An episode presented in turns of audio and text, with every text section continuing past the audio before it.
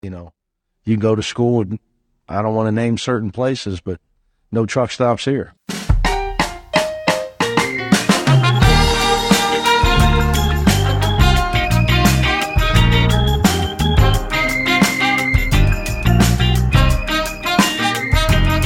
Welcome to No Truck Stops, the Pac-12 basketball podcast. I'm Carlos. Joining me, sick boy Greg at Banana Morse. Hi. How did you get sick? I woke up and my throat hurt a lot. And then for the next week, I was sick. It was it was wild, you know. Still are. It sounds like. Yeah, just a bit. Avery is uh, also sick. She actually has literal COVID. Uh, I told her to get Paxlovid in our group chat, and she said, she said, I think I'm gonna try to raw dog COVID if I can. Which is the most insane thing I've ever heard. No, no, I I honestly wish when I had COVID that I hadn't used Paxlovid because my least favorite part of COVID was the fucking disgusting taste that comes with Paxlovid that just sticks in your mouth for like 2 days. Yeah. And I had to stop taking it. It was so bad. It was so bad. Weird. Weird. Uh, must be a weird side effect. I feel like it, I haven't. Uh, you're the first person I've it's ever heard the deal most with common that. side effect of Paxlovid.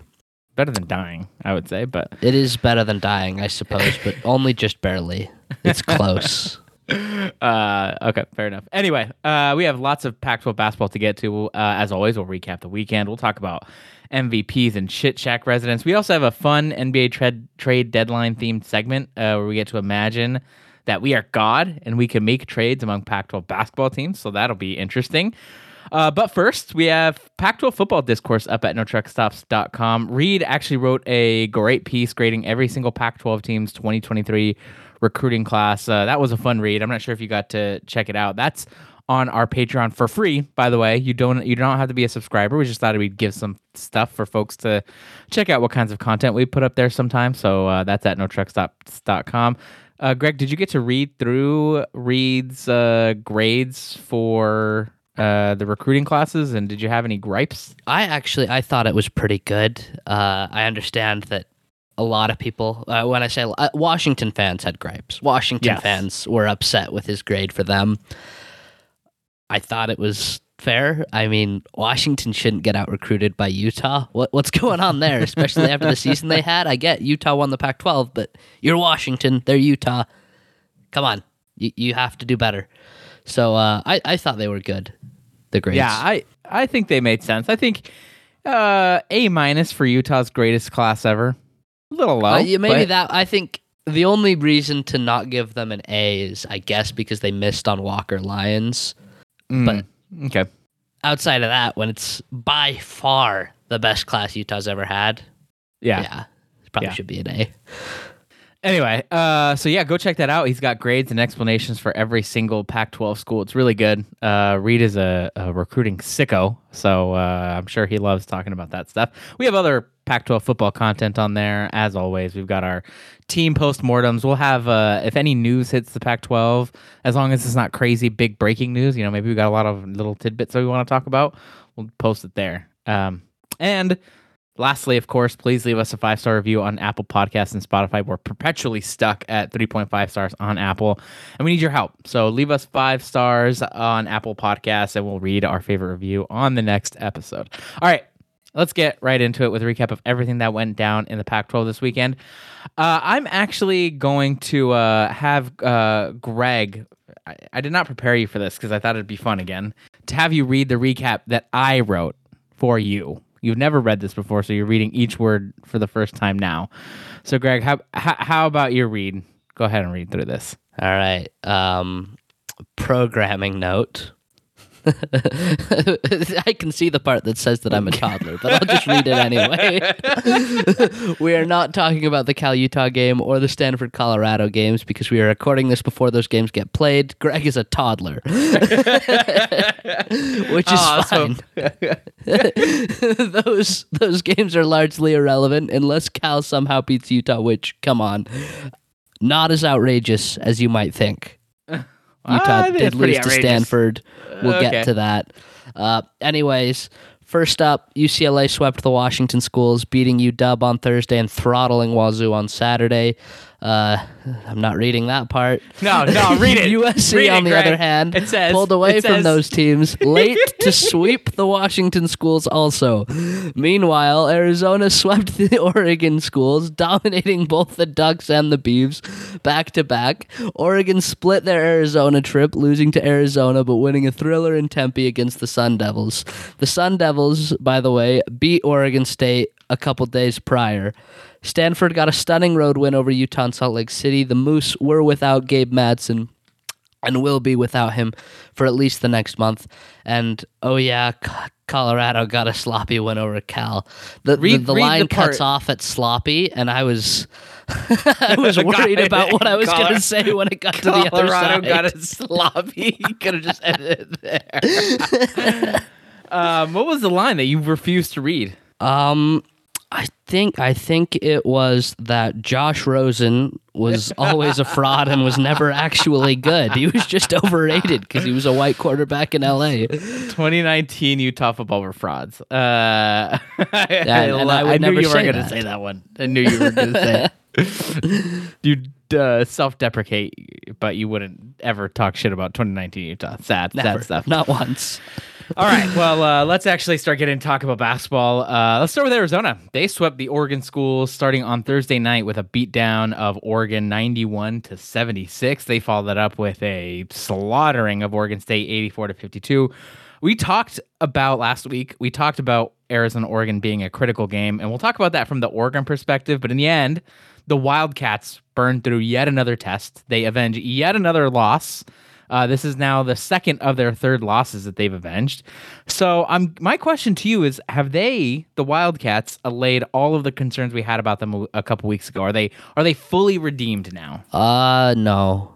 Uh, Okay. I think it was good that like they are back on the right track, but I think those concerns that we had, I'm still a little bit worried about them when they when they play some better teams. Uh, Mhm. so Oregon is a test for sure, uh, and that's a great win for them. But at the same time, they're going to be playing much better teams than Oregon in March, and that's that's where I'm worried that the things that came up in their losses that we were concerned about, I'm still worried those will bite them, even with this win, which was very encouraging, and of course the beatdown of Oregon State. But like, who cares? Yeah, Because Oregon State's not good. But yeah, I wouldn't say they've redeemed themselves. I'm not as worried as I was two weeks ago, but I am. Uh, I'm not like to where I was before they started losing those games. Mm-hmm. I think that's fair. I uh, I, I sort of think I feel better about Arizona than I did before. Uh, now Oregon, this Oregon game, it came in at the McKale Center, so it was a home game still. So they're not getting like a, a crazy amount of vengeance, but they still avenged themselves and acquitted themselves pretty well. They were up for the vast majority of that game. Uh, did not really relinquish control. I think they were out for blood. They knew, uh, particularly out for blood. Azuolas Tubelis had 40 points off 16 for 20 shooting. 40 points in the college game. That's extremely rare, um, especially to do it off 20 shots, 21 shots. Absurd stuff. Uh, he was incredible. He was he was pissed off. He really wanted this game. I think he he personally took it personal uh, the last time Oregon beat the hell out of Arizona. Uh, Arizona has definitely found something. I, I think you're right. I think I not not all of the concerns about Arizona are completely gone, but I do think that they've figured out some some some stuff. I feel like their guard plays better. I feel like they're getting more from guys like Courtney Ramey and Cedric Henderson. Pelle Larsson going back to the bench kind of I don't know. That's kind of working for me. Uh, it, it feels like he's better off the bench than he is as a starter. Um, Kerr Kriisa is starting to get find his shot, especially from three. So I, I don't know that I would say that they have fixed everything, but I do think they've fixed a considerable amount of stuff, and they're and they are now on a six game win streak, and the six games are really impressive, right? They beat USC since their loss to Oregon on January 14th. They've beaten USC and UCLA back to back. Uh, beat Washington State, which is a tough game, uh, and also uh, another revenge game. They needed to avenge that loss. They beat Washington pretty handily, um, and they struggled with Washington the first time around, so they they took care of them in Seattle. Um, and then they beat Oregon and Oregon State. Uh, Oregon is obviously a tougher, more talented team, at least. So I, uh, I I'm I'm I don't know. I'm, I think Arizona. I'm not sure that they're scary or dominant, but they are certainly very good. Um, and given the way that the college basketball season un, has unfolded, I mean, we're seeing like top ten, top twenty-five teams fall left and right every single week. Um, I don't see why Arizona can't be one of the best teams in the country. Same with UCLA. Same with maybe even USC. Like those teams have the talent to compete with anyone else. If uh, if we're seeing if what we're seeing from these other teams is any indication that the quality and the gap isn't that big. Yeah. So I mean, uh, yeah, I, I don't want to sound like I'm too low on Arizona. Uh, they are at this point. I think they're favorites to win the Pac-12 tournament. Uh, oh, interesting. Okay. Because I just think the matchup we talked about it, it with the bigs is very hard for UCLA. Um, but uh, just I, I don't know if they're as good as last year's Arizona. Well, I, I'm sure that they're not as good as last year's Arizona, and I'm worried that they will come to a similar end as last year's Arizona is to just get a tough team. Like, and when I say tough, I don't mean that in like it's a good team. I mean like a hard physical team that will also be able to do what Washington State and Utah did to them in spreading out those bigs if you play one of those teams in the Sweet 16, I think Arizona's going to lose again. Yeah, I, I will see. I, I feel like the Arizona isn't can get out tough to out physical narrative is I think it's real. I don't know. I don't think it's just bullshit. Um, I also think Azuolas Tubelis is playing more physical. I think than he that's true than he ever has. Absolutely true. I think he was a little bit soft last year, or maybe that's that's a bit much. But like, no, there were I absolutely times when oh, I can't remember the guy's name. I think Kenny Lofton was his name for TCU. Eddie Lampkin. Lampkin. That was his name? Eddie Lampkin. Not Lofton? Yep. Okay. Uh, yeah, they like it just felt like he he disappeared a little bit. Like he just yeah. he got bullied and then he just didn't want to he didn't want to give it back and this year we're definitely seeing less of that. He seems much angrier. He seems much more uh, willing to go at people and you know, you're seeing it in his numbers. He's been incredible this year, runaway favorite for Pac 12 player of the year. Uh, so I think the toughness thing might be better. What I'm worried about is that's not going to make up for the fact that I'm worried about them on the wing. Uh, like just defending player. They don't. They don't have Ben Ben Mathurin or Dalen Terry to defend those uh, stars for the other team. I don't trust Kerr Kriisa to do it, you know? Sure. Uh, and while I think Courtney Ramey is a great player, he's not he's not them. Uh, right. And then I forgot what I was saying. No, I mean, anyway, I, think, I, I don't trust them. yeah, yeah. I think defensively they've got, uh, they have some, I guess, talent issues defensively, but I don't know. Defense, this is the best uh, sort of defensive streak they've had all That's season. True. That's uh, true. They are playing really well right now. Um, I, I think their defense wasn't that great against Oregon, but it was pretty good against Washington. It was great against Washington State. Uh, obviously, it was awesome against UCLA and USC.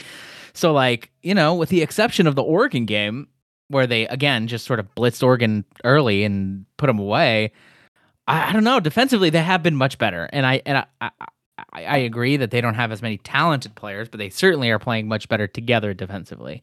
And again, I just think Azuolas Tubelis is is so much tougher than he was last year. Oh, this weekend he had 59 points off 22 for 31 shooting.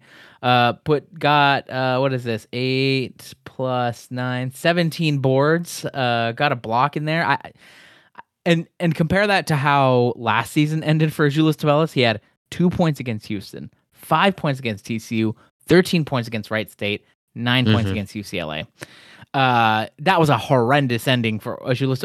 Arizona fans were pissed off at him too. They also, you said, uh, soft was too harsh. Arizona fans were calling him soft after this game, uh, after that season. So, and I think he's he himself has grown a lot as a player in terms of toughening up and uh, playing physical. So we'll we'll see. I th- I'm curious. I think we are going to get a test. UCLA they get UCLA at the end of the season to end the season. Thankfully, because Beautiful. Pac-12 schedule makers knew they knew. I'm glad that they did this. I think they Pac-12 the Pac-12 knew that UCLA Arizona were were going to be on collision courses again. Um, so the, putting them at the end fantastic. So, uh, but they have to go to Los Angeles to play UCLA, uh, and UCLA is a physical team. They have they they are playing more physical right now. We'll get to UCLA in a little bit.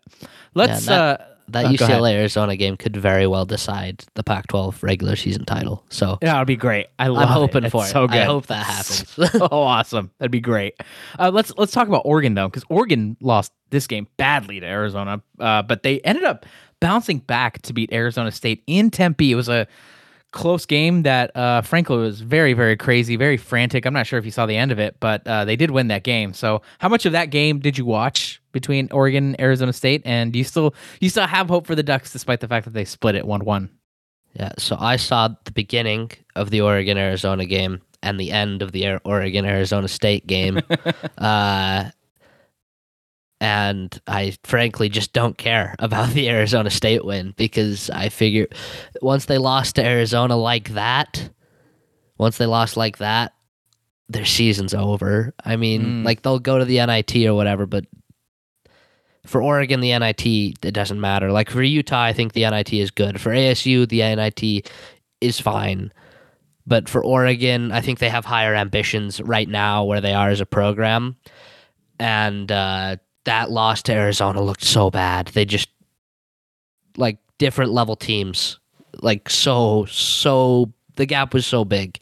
Uh, and at this point, I don't think Oregon, because obviously their only path to the tournament at this point is winning the uh, the conference tournament. I just don't think they they can do that uh, at this point. So uh, yeah, I, I don't really care about the Arizona State win. I care about that more from the perspective of it's a bad loss for ASU. Even if they're like similar level teams, it's a it's a win they needed to have. I I disagree. So first of all, that Arizona State Oregon game, the ending of that, we should talk about that real quick. The ending of that was absurd. uh, insane game, insane decision making from Bobby Hurley. Uh, so Arizona State was yeah, Arizona State was trailing big um, going into the final ten minutes of the game. It was. It felt like Oregon kind of had control for much of this game. Uh, you know, uh, I don't know, a good chunk of it. Obviously, I think Arizona State had a pretty good first half, um, but uh, Oregon ended up sort of taking putting putting its hands on it. Arizona State had a furious rally at the end Yeah. fueled by Arizona State. Uh, they are uh, they are hectic. They are chaotic as all hell. Uh, pure chaos when they play games. They are one in five. No, one in yeah, one in five over the past six games. So they haven't been. That has not been translated to man, wins I forgot it was that bad. it's it's they've fallen off a cliff. Um, but the end of that game, it felt like uh, they were doing some stuff defensively. Oregon, it like they com- they're they got really aggressive defensively, and Oregon forgot how to take care of the ball. Turned it over a dozen times. It felt like. Mhm. Uh, Arizona State was hitting some ridiculous shots. Uh, Frankie Collins just attacking the rim, and uh, they ended up making this a really, really fun finish. Uh, at the in the end, they ended up losing. But um, I, the one thing I wanted to pull out from that is uh, Desert Financial Arena, or you know, I guess I don't know what an Arizona State fan calls, tells me that they call it the Activity Center. I, I don't know that they gave away the naming rights, which is which is boring because I you know what do you call what do you call Arizona State's arena? But apparently it's the Activity Center slash Desert Financial Arena, whatever it's called. Inc- that environment is insane. I'm not sure if you got to watch it with sound on. Holy shit! I think Arizona State has the second best crowd in the Pac-12, and it's a bummer that they've lost now uh, five of their last six because I think those crowds are going to die down. But it was uh, that place was rocking for this one. Yeah, it's it's weird to me. I just had never thought of Arizona State as as uh, like a program with that kind of pull. But their games are just more fun to watch because of the crowd. Like I like Yeah. watching their home games because the crowd gives them an atmosphere. It makes the games feel bigger because the crowd is so into it. Um, and I'm looking at the like you know ESPN on their app. It'll show how many people are there, and it says it was only uh 69% full. But it Didn't feels sound like it. yeah, it feels so much more. Yeah. like, that's a very loud uh 69% of people. It's a nice number, but I feel like uh, they it felt like it was 100%. Truly. It, it is the crowd is is very good. Yeah. So uh, Arizona State though, some stupid decision making down the down the stretch. They had a couple of opportunities to pull ahead or to pull even, and I counted three different times. I think where Arizona State had plenty of time. You know, they at one point it was about 45 seconds left. I should pull up the play by play, but I think it was like 40, 45 seconds left. Down two, I think, or down three. I couldn't tell which. I think it was down two. I think it's down three. Oh, and within and within 15 seconds, within 15, 10 seconds, they like jacked up a prayer three as if they were down seven. Insane shit. I don't know what they were thinking. And then Uh, so they did that like twice, where they just jacked up a three uh, without uh, without needing to. They could have gotten a quick two at any point, tied the game. Uh, so there's that. And then when they're down six with like 12 seconds to go, then they decide to go and get an easy layup and get two. It's like and, and Casey Jacobsen was on the call being like, that didn't do fuck are you anything for them. It went from you took it from a two possession game to a two possession game. Yeah. Um, stupid, stupid decision making. Then Bobby Hurley calls a timeout, like to freeze the free throw shooter, which like you could have had that timeout to try to set something up, but no. Um, insane decision making. really, from, from really Arizona funny State. end after a great run for them. Yeah, yeah. Um, very stupid. So they are, they've now lost five of their last six. I think their tournament hopes are dead. Um, yeah, they're they, they're dead. they're gone. Uh, I- I mean, I guess if they they got Stanford, Cal, Colorado, Utah, uh, in the next four games, I guess they could sort of win all four of those. But then they finish the season with Arizona, UCLA, USC. They probably need to go two and one in that stretch, and that is asking a lot, a lot of Arizona State, especially since all three of those games are on the road. Yeah. So um, they they fucked themselves yet again. A bit about Oregon though. You said that they you think that their tournament chances are dead. I kind of still don't think so. We said that they had to go three and one over the next four game stretch. They are they lost to Arizona, which like that's not a horrendous loss. They actually moved up one in KenPom after that loss, um, and then they and then they beat Arizona State.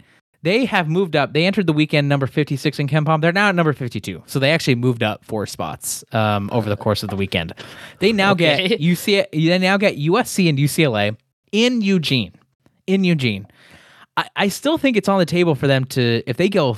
Th- like I said, they had to go three and one in this in this two week stretch. They're one and one. If they sweep USC UCLA, I, that gets them in, Greg. You don't think so? You don't think they're good enough? To, do you think they're good enough to sweep USC UCLA? Do you think that's that even puts them in position? I guess it's not over, but I don't think they're good enough to sweep USC UCLA, and I I don't think I could see them losing another after that. You know, Yeah.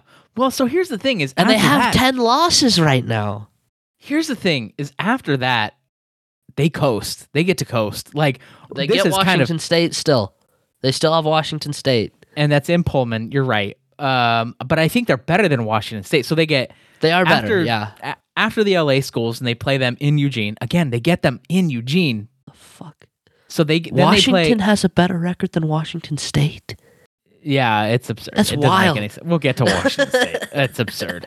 Um, they're a much better team than Washington, but uh, the records do not uh, express that. Anyway, go on. I'm sorry for interrupting. No, no, no. But after the L- they get the LA schools in Eugene, they get Washington, Washington State, Oregon State, Cal, Stanford. They could win five in a row there. Easy. I, I, especially if they're like playing well. They have been playing pretty well. Like it, this has not been a horrendous, you know, month or so. And losing to Arizona, getting your ass beat by Arizona at the McKale Center, I don't know. I don't think there's any shame in that. Um, so if they rattle off, what is this? Eight straight wins to end the season, including the Arizona State win on Saturday.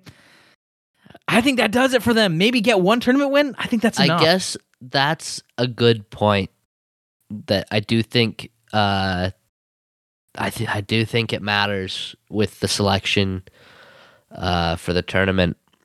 If you're in good form at the end of the season, uh, that many that many consecutive wins might do it. And I guess ten losses isn't prohibitive. Uh, you can get in with ten losses if you have the right wins. So I may have jumped the gun on saying their tournament hopes are dead. Uh, it was just such a big loss, and you're right though. Getting blown out by Arizona is something that like everyone does. yeah, uh, especially at the McKale Center. I mean, again, Yeah, Arizona is uh, Arizona is like Utah at the McKale Center. Honestly, Um, they're at that level when they play when they play in Tucson. Oh, you mean like Utah football? I was gonna say like Utah at the Huntsman Center is nothing special. no, no, Utah football. Yeah, you're right. Yeah. I'm mixing. I should have said that. Yeah. Uh, so I, I don't know. I think it's uh, I think it's it's going to be important for uh, important stretch for Oregon. So I don't think they're dead yet.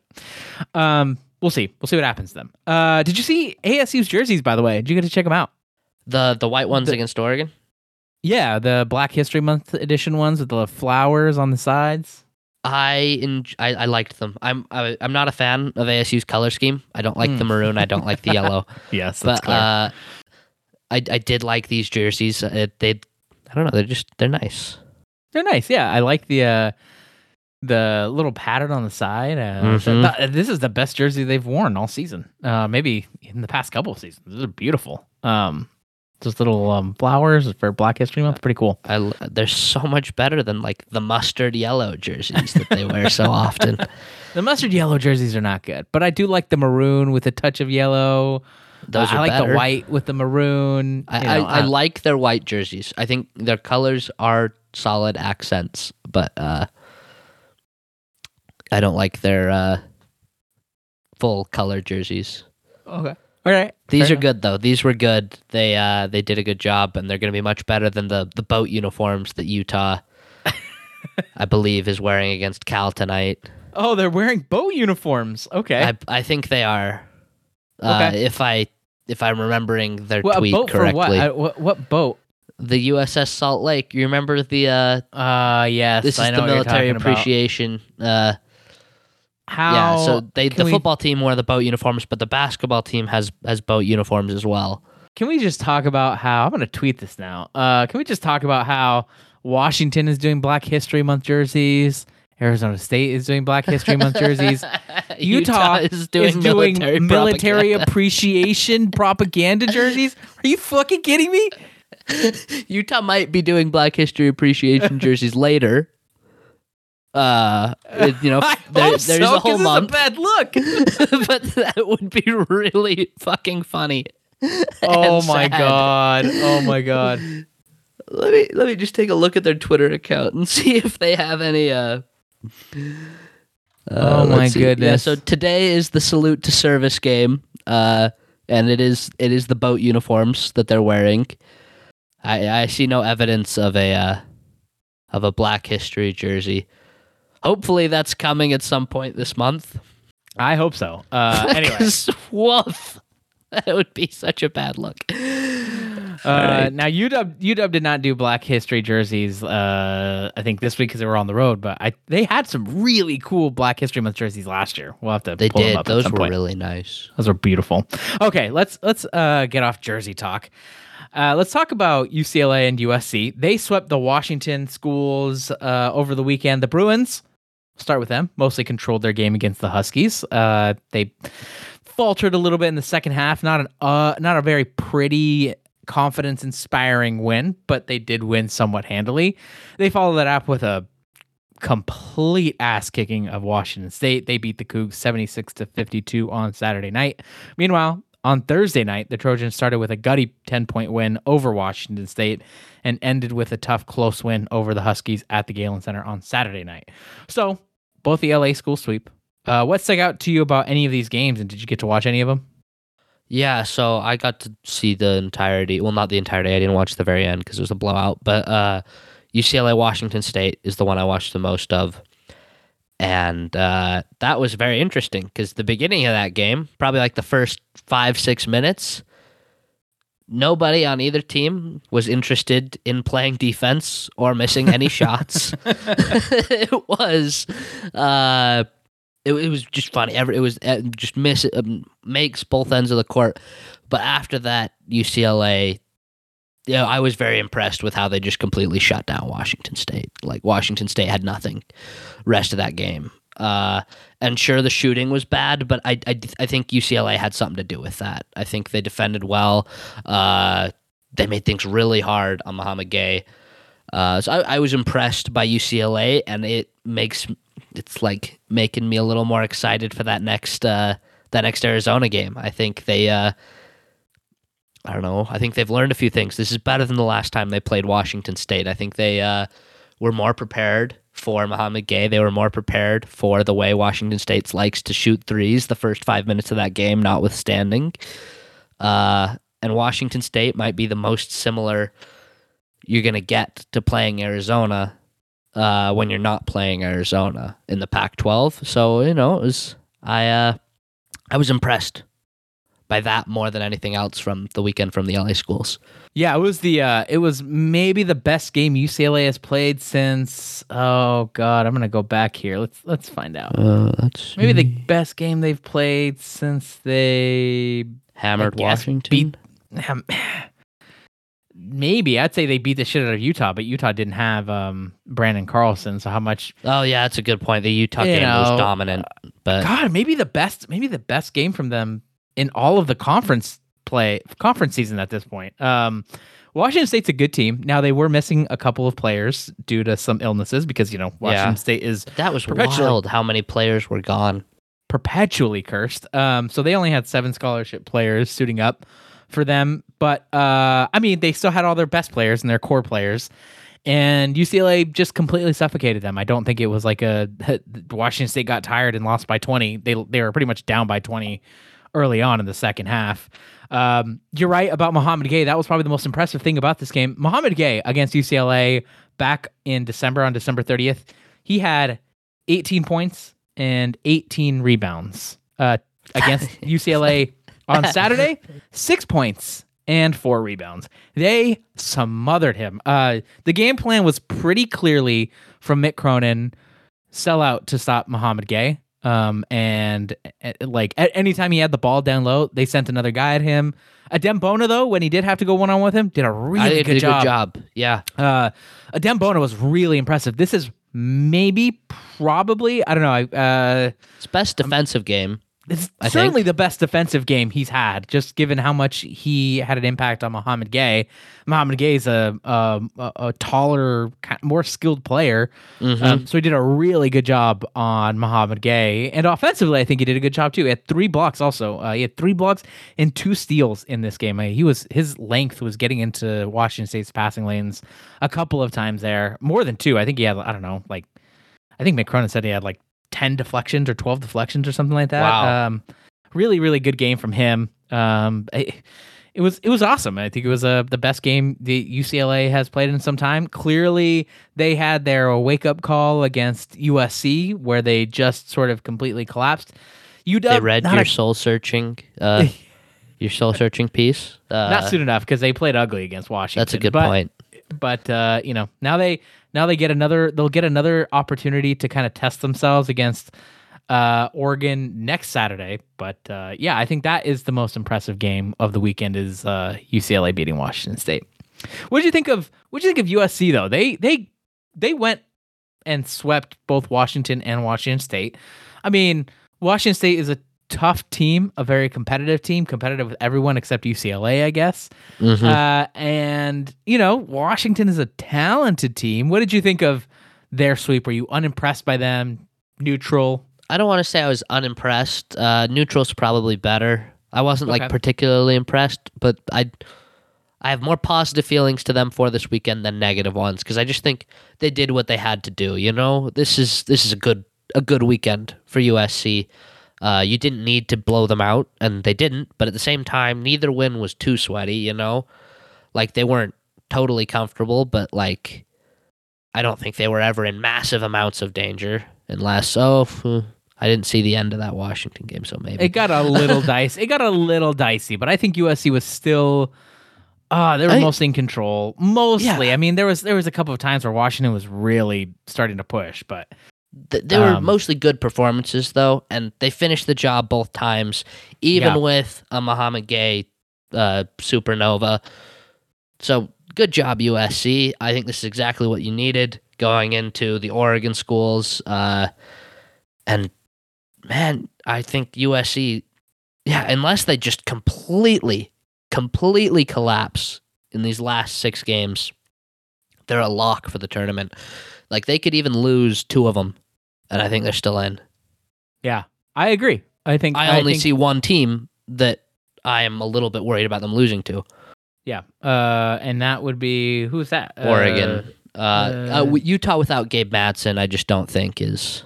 Uh, oh yeah, yeah, yeah. I see what you're saying. Over these But next few outside of that, it's it's Oregon State easy win, Cal easy win, Stanford easy win, Colorado a little maybe- dicey. Yeah, a little maybe dicey. that's a little dicey, but it should be a win as well. So I, I think USC they've done a great job in conference play. Yeah, I think they are, and they're they're.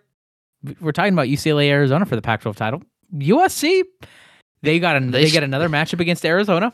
They are one game back of UCLA in the conference regular season conference title race. So I don't.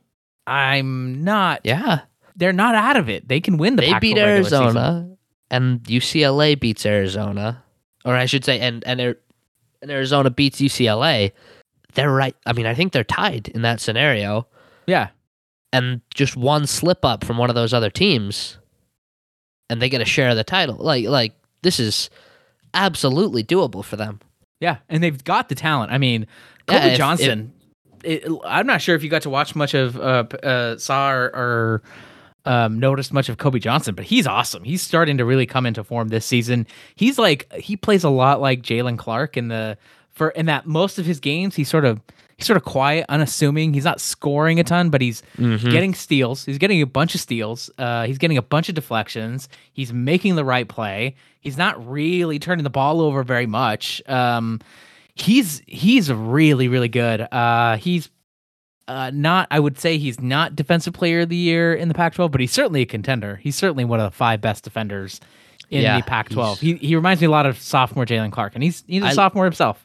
I love the Jaylen Clark comparison because it's just a similar feeling when watching him. It's like he's not the best player on the court. He's not the most skilled player on the court, but you just it you feel so much better about the team when he's there. Yeah, absolutely. Uh, and Tre White also chipped in 22 points off 10 for 16 shooting. He's a freshman, so that's a, a really good sign if you're USC. Especially, I mean, assuming he comes back. I don't really know what the status is of Tre White as a, uh, you know, as a one and one done or what his recruiting profile was or anything like that. But and Vincent Iwuchukwu, uh, he was okay. He was a little quieter this game. I don't think he was anywhere near as effective as he has been, but um, uh, still they figured it out. Did a good job. So good job on USC. I mean, beating the teams that you should, but that's that's not something that Pac-12 teams normally do. Um, that aren't UCLA, Arizona, honestly, and even Arizona Yeah. hasn't always beaten the teams that it should. So you got to. I, I think it's worth giving them credit for that. All right, let's move on uh, to wrap up this week. Who's your MVP this week? Got one? Ooh, I I, sh- I should have I should have gotten one. Uh, uh, I guess it's probably Azuolas Tubelis. He Yeah. yeah he he had a fucking great week. Yeah, he had an amazing weekend. Yeah, I'm gonna give it to Azuolas Tubelis. I, I'm very hesitant to say that he's gonna win Pac-12 Player of the Year, but I think he is. Um, I mean, I, I I really would be shocked at this point if he doesn't. Yeah, I think he was the. Yeah, he'll he'll run away with it. It's- He's it's- really close to averaging twenty and ten. yeah. No, it's been a it's been a great year for him, and he's grown a lot, and uh, is one of the best the best bigs in the country. I think he's not as he doesn't he's not. It's weird watching him because he's not like I don't know like a Drew Timme, right? He's Yeah, he's a completely different style of player. different kind of player, completely different. So uh, I'll give one to Tre White. Also, he had 14 points. one. Yeah. 14 points off six for nine shooting against Washington State. Followed that up with a 22 point game, as I just mentioned, 10 for 16 shooting uh, to go along with eight boards, four assists, and a steal against the Huskies. So he's another one I throw in there. Um, I think I wanted to. Oh, there was one other player. I don't know. I always like I have these written down, and then I'm like, nah, I don't want to do that, and I want to do something else. But anyway, Jaime Jaquez, I'll give it to him. He's always he's always good, always consistent. Uh, he had uh, 24 points against Washington State. Had a pretty okay game against uh not maybe not for his standard, but pretty good against Washington. He went he had 15 points off uh, with 10 boards and an assist and two steals. So pretty good pretty good weekend from him. Okay, uh, shit shack teams that you think uh, deserve some shame. Huh. Well, you've got the perennial, of course, of of Cal, who Yes. uh, I am fully expecting to lose to a Gabe Madsen-less Utah tonight, which is embarrassing. Uh, they should be ashamed of that. Uh, so yeah, preemptively Cal, and then also, of course, they lost to Colorado, which isn't great. Uh, Utah, uh, Utah is in danger here. Lost to Stanford. That's rough. Even without That's Gabe bad. Madsen, that's bad. By far their worst loss of the season. I think it's the first time they've lost to a team that wasn't in quad one or quad two. Uh, and you know, as I although I said that Cal is probably gonna lose tonight, if Utah loses to Cal, it's one of the worst stretches anyone's Scary had hours. this season. Scary hours. um, so yeah, Utah is is on shit shack watch. I think. Uh, who do you have? Uh, Cal is uh, Cal is perennially there. They scored under 50 points for the third straight game. That is humiliating. That's really really bad. I mean, I don't know. They find new ways to impress me in terms of how bad they are. Um, So they they deserve some uh shit shack. They deserve a shit shack plaque. Honestly, we just became up with this segment three weeks ago. I think they already deserve a plaque. Um, I would say I would say Arizona State. Uh, they got swept in. Uh, oh no no no no they beat Oregon State. Okay, whatever. Um, but they lost to Oregon, and they are now five. We we talked about it. They are now they've now lost five of their last six That's a had a good chance one. against had a chance against Oregon, completely blew that game in in Tempe, no less. Uh, so I think I think they belong there. Washington State, I gotta throw them in there. Um, they did get swept by the LA schools. They were non-competitive against UCLA. Were competitive with USC, but uh, the bottom ended up falling out towards the end there. So I, they they are they'll get shit shake despite the fact that they're competent, but they have also dropped five of their last six. Um, and you know, it- not not they've not all been particularly close. They got blown out by Utah in Salt Lake City on January 19th. Played some tough games against Colorado and Arizona. Beat the shit out of Arizona State, of course they did, um, and then lost somewhat handily to both USC and UCLA. So, uh, all that talk about Washington State maybe being, uh, you know, Pac-12 contender or, or a uh, sorry, excuse me, not a Pac-12 contender, uh, an NCAA tournament bubble contender when we were talking about them after they beat Stanford. It's gone now. It's dead. yeah, yeah, it's- completely it's buried. definitely gone.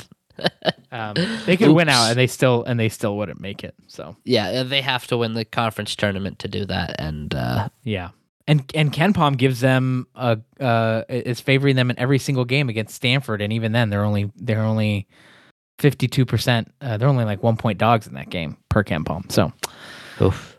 yeah. Uh, okay, let's move on to a special segment here. Greg, you're a you're an NBA fan, right? An NBA observer. yes, an NBA observer is good a good way to describe where I'm at with the NBA right now.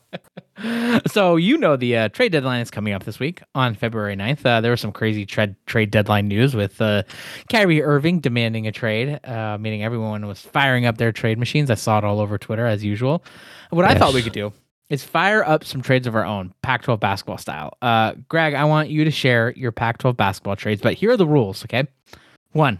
Let's pretend that in we live in this fantasy world where each player is actually well compensated for their work and they're each making like a million dollars a year. So we can so it's okay that we're having them, we're trading them. And, and there's no salary cap, so you can trade them however you see fit. Uh, however, the trade has to benefit both teams, obviously, and both teams would actually want to make the trade. And lastly, to entice teams to blow it up and rebuild or to gen- kind of look towards the future, calling this a dead season, you're allowed to trade up to three scholarship spots, and those can be up to two years. So let's say you're a head coach and you want to entice a team to give up a good player, you can offer three additional scholarship spots for a year or two years. Two of them could be for one year. Uh, another one could be for two years, whatever. So you would be left with ten scholarships, and they would be they would have sixteen. They'd have an extra scholarship. Okay. Uh, so now that we have the ground rules set, Greg, I understand that you uh, were incapable of completing this task. I was so my first instinct was get UCLA one of the bigs. Okay. Uh, first thought was Branden Carlson. Threw that out because there's no scenario UCLA can make that worth it to Utah. I don't think he's too valuable to them. Give up three scholarship spots. Wouldn't do it. Absolutely not, because you have Okay. to think who's Utah filling those scholarship spots with, and none of them are going to be even close to as good as Branden Carlson. That's the problem I had with this exercise, is that uh, it's not like the NBA where uh, the player does not choose where they go when they're picked, you know, in the draft. draft picks, you know, the team has full control. Scholarship spots, you have to be able to recruit someone into that spot. You have to be able to recruit someone who's worth it. And I think you also have diminishing returns for each one you get because as you have that many scholarship spots, that's a ton of players who are competing for the same amount of time on the court. And I think it's hard to recruit a player who knows there are a lot of other, like, there's just going to be more competition for minutes at a school with a lot of those spots. I think that causes problems. Utah's already had problems recruiting, so I don't think anything UCLA can give makes a Carlson trade worth it. My next thought was, oh, what about Mouhamed Gueye for Wazoo? Problem is, you have the exact same problem. And then I think, okay, well, maybe Arizona, but Arizona's not going to give up one of their two bigs. That's been the big secret sauce. Even if you change, like, I just don't think you can make any trade that is balanced because scholarship spots aren't valuable enough uh, to offset Okay. the differences. Okay, I actually have two trades here that I think only one of them uses a scholarship spot, and I think it. I think I'm, I'm curious. I'm going to get your reactions here. Uh, I think it does it pretty well. Okay, but first, there's one that doesn't include a scholarship spot because I think you can do this without scholarship spots if you don't want to get go down that rabbit hole. Uh, you mentioned it. The first thought: UCLA gets the bigs. What?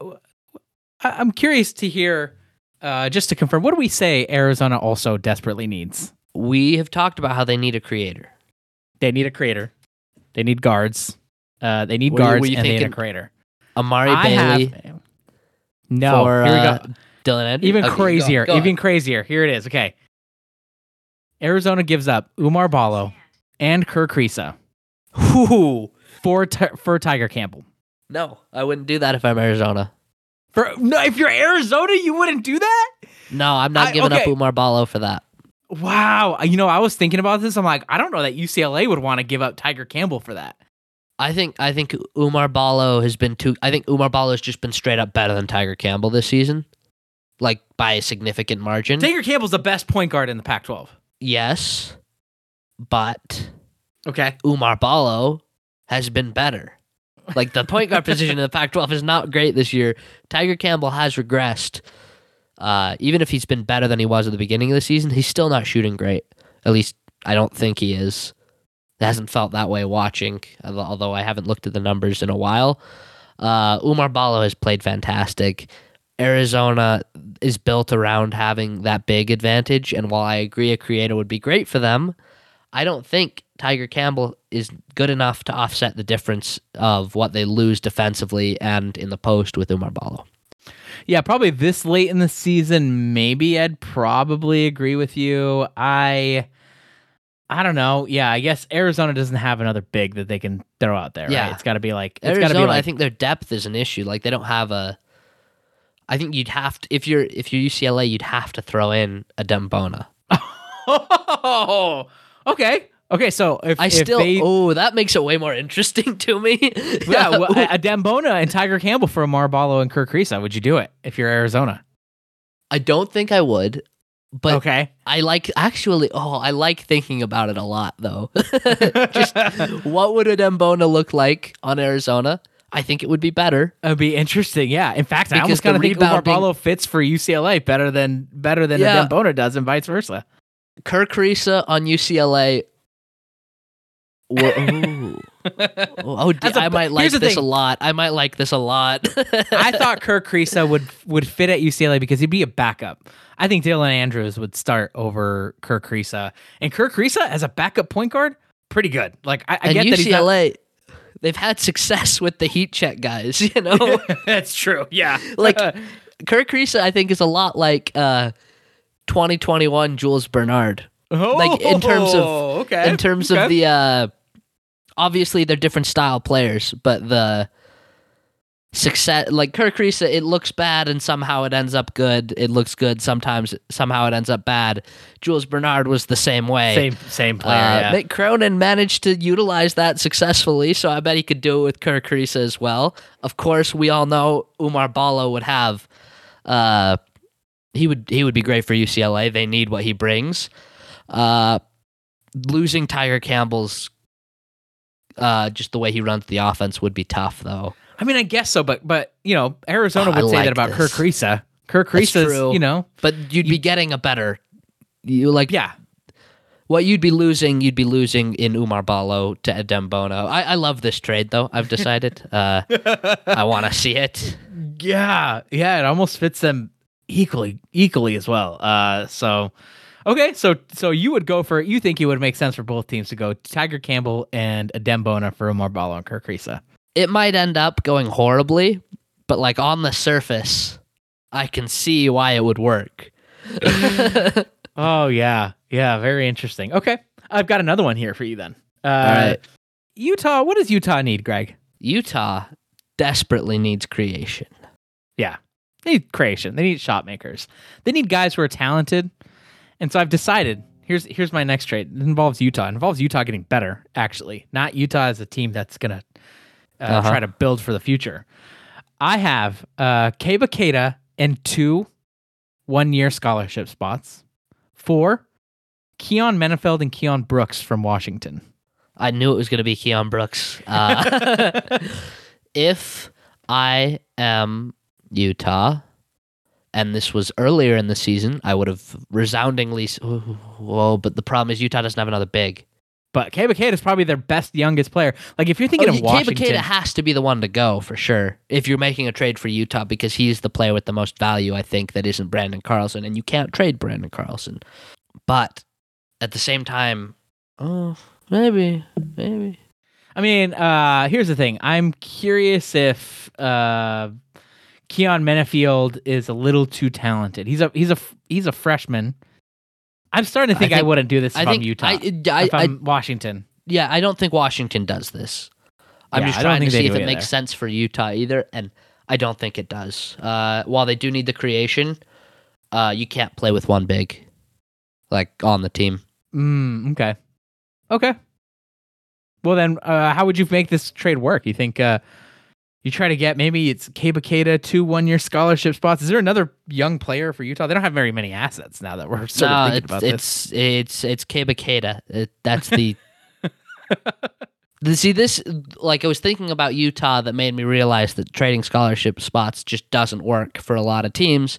But it would work for have no Washington if you're Utah. But if they they're worthless to Utah, they mean something for Washington, right? I think that's true. I think that's true. But the problem is Utah can't give anyone up or they will get tremendously worse. Utah would have to only give up scholarship spots. Three. Okay, here here's a new here's a new plan. Three two year scholarship spots for both Keyon Menifield and, and Keion Brooks. Washington could use three extra scholarship spots for two years. They they recruit well enough for those to matter. And if they don't matter to Utah, why bother? Because I don't think those guys make enough difference in the one year to completely mortgage the future. I I mean, uh, you don't think that with Keion Brooks oh, and Keon but that would be so fun. Ugh. Utah could make a push here, get to the tournament. Maybe even into next year. Since If it was at the beginning of the season, it'd be a different question. Okay. But it'll be the beginning of next season. Are they losing Branden Carlson this year? I think so. Yeah, that's I guess that's a hard part, but I don't know. I feel like Craig Smith could do something with those two guys. Ah, I don't know. I don't know. It's it's tough. And and I- Keion Brooks is a big guy. He's he's pretty lengthy. He's like six eight. Okay, but he's not. oh, I guess Keba Keita is basically six eight. So He's like six nine. Yeah, yeah, yeah. You're right. but you're they're right. different. Um, I, I I don't think I'd do it. Okay, if you're It's, Washington, it's too much risk. Is there is there is there a uh, you know who I was also thinking of for this? Desmond Cambridge for Arizona State. Uh, he is a shot maker. He could create his own shots. Maybe a little chaotic, but with some Craig Smith coaching, maybe works out. Would you give anything up from Utah? And do you think anything anything that Arizona State would want? Scholarship spots, maybe. They recruit very well. Bobby Hurley recruits well there. They I yeah, Arizona State could use scholarship spots, but at the same time they they use Desmond Cambridge. They they need Desmond Cambridge. Uh, he's been a very big part of their of what success they've had this season. I don't think Utah has anything that makes them better because Utah and Arizona State are good at the same things. Like Desmond Cambridge, you have to give up. I think Gabe Madsen and a scholarship spot. You don't think two scholarship Oh. spots for two years for Dev- Desmond Cambridge? You didn't think they'd do that. I think Arizona State would do that, They might especially do that. Yeah, if they might. Arizona State's like, look, we're not making Two the tournament. years is a lot. I don't know if Desmond Cambridge is good enough for that. Yeah, you're probably right. You're probably right. And that's the thing is that like, you know, when you go on sanctions, you lose scholarship spots and I don't know, coaches talk about those things as if they really matter. Um, that having the extra one or two guys Well, that they can give out I think matter. I think they do matter. Uh, in term, I think they matter more for losing them than gaining them, if that makes sense. Like the diminishing returns of having more, as opposed to it getting worse by having less, if that makes any sense. yeah. Like losing them hurts more than gaining them helps. Yeah. I guess that's fair. That's fair. Um any other did you go through any other trade scenarios here? A team that desperately needs like I'm thinking I was like, Oregon has everything at their disposal. They just They're just bad. they have other they have other issues going on. I'm like, is there another team that's on the scu- cusp of taking it to another level, right? UCLA could use a big to try to become a, a dominant Yeah, like, national title contender. UCLA getting a Arizona needs big- guards. Arizona getting guards. Those were the two things that were first to my mind. Utah getting a creator was next. After that, it was harder because I think a lot of teams have a lot of flaws. I'd like actually USC getting. Oh, I don't know where I'd go with USC because I'm not sure if Uchukwu's ready. Getting them a big might be helpful, but also getting them another another guy on the perimeter could also be helpful. You know what I was also- thinking about was KJ Simpson. Yeah, He should be he That's a- free KJ Simpson from Colorado. I he deserves about, that. Yeah, I thought about like Arizona fans wouldn't go for this. And I'm not sure Arizona would too because I think they're really s- excited about uh, Kylan Boswell, uh, which is their young freshman.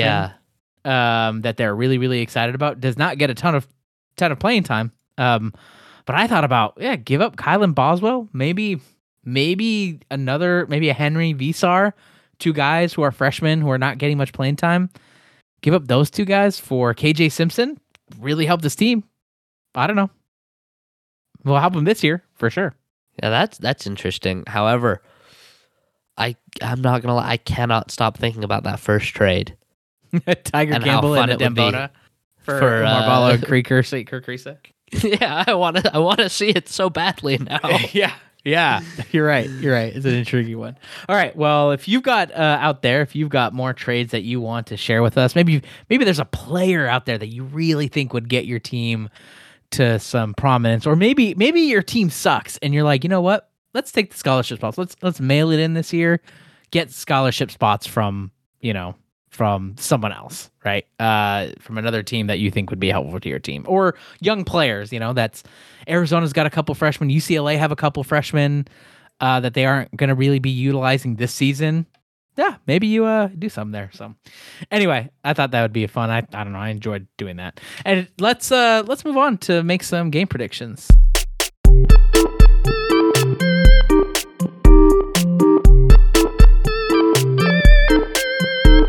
All right, uh, Greg. How about an update on Wooden's weekly winners? So we have a double update for this week. Um, this week, uh, what was I saying? Right, yeah, last week, uh, Cam and me tied, going six of twelve. Not a great week, but better than the week before, so that's good. Um, this week, it's not over yet because we still got two games left, but it's looking like it's going to be SC. Uh, that is S hyphen C as in ocean. Oh, Uh, he's likely going to go 10 for 12. Uh, good job. The hardest teams to pick for the week were uh, Utah because of the uh, the loss to Stanford. Nobody saw that one coming. Easiest teams are Cal and UW going 0 2, assuming Cal does go 0 2. Um, if Stanford loses to Colorado, the best pick would be by tail slap, being the only person to pick Stanford to go 1 and 1. Uh, and yeah, that's that's the last two weeks of Wooden's weekly winners. All right. Thanks so much for that. Okay. I've got three games for us to pick this week. Not a ton of great games. This is what happens when two thirds of the Pac 12 are not good.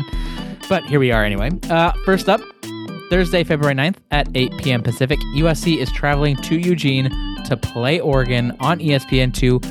The Ducks are two point home favorites. Greg, who wins, who covers?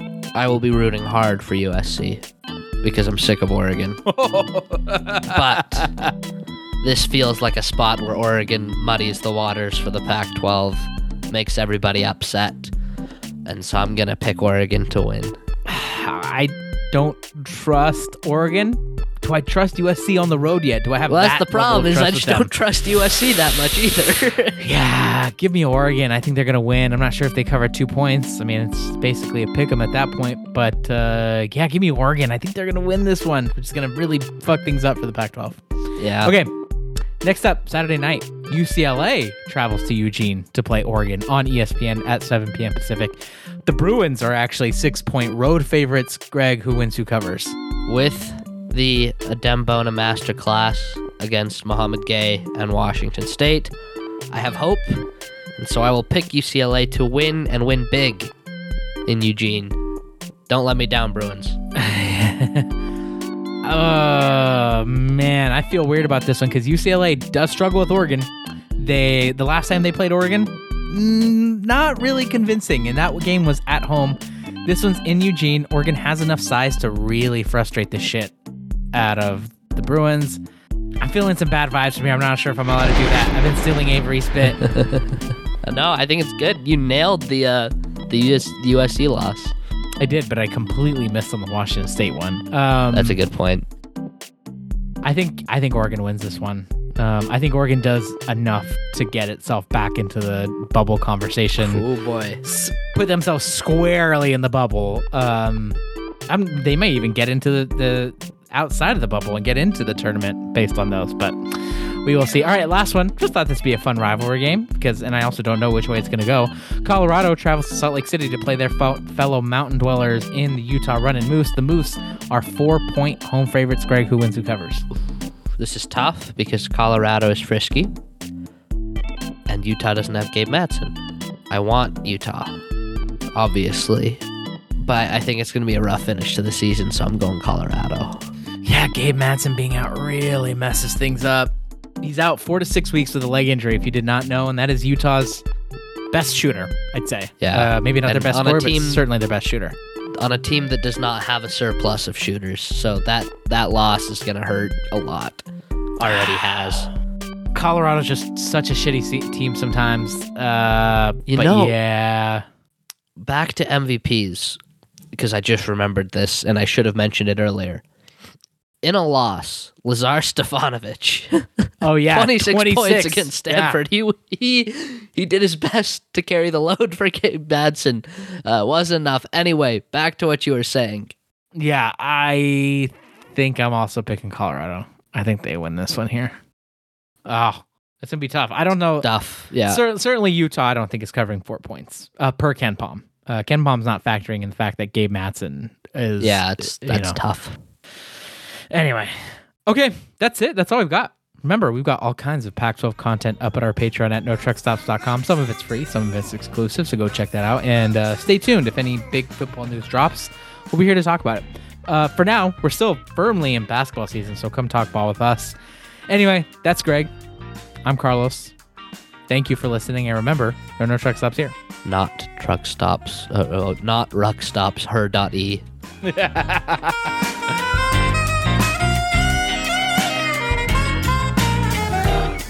still and thick with smoke. So thick it makes you choke. The crowd files in, the coffee's kicking, and my patience wearing thin. Said I'm lonelier than a single sax on a quiet city street. Things aren't